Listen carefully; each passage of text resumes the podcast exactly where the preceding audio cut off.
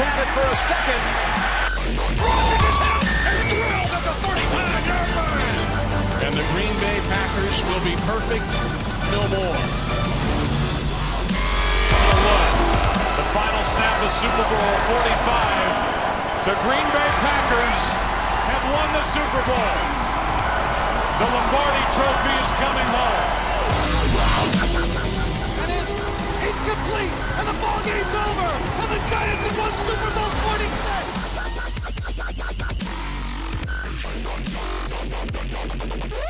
Some things hit us unexpectedly. Sometimes in the game of football, you have to ask yourself a question What in the NFL was that? There are always going to be people in the NFL that think they're great at what they do, but then there's a few that think they're the best.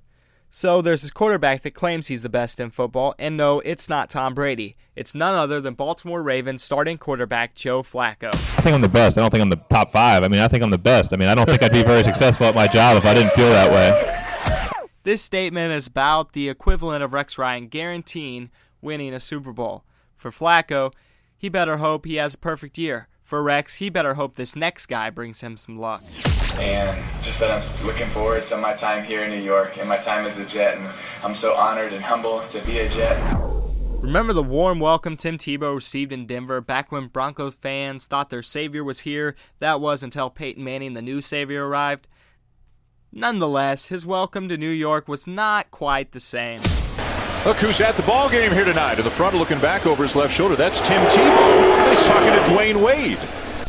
What a warm welcome for what some people think is the best quarterback of all time. Sorry, Joe Flacco. Saints Jonathan Vilma is preparing for a 2 to 8 game suspension for his actions and participation in Bountygate.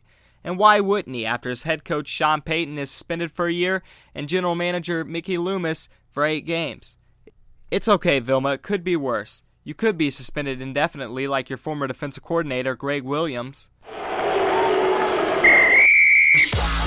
Thanks for listening to this week's episode, and for all things unexpected in the world of football, you never know when you might have to ask yourself, what in the NFL was that?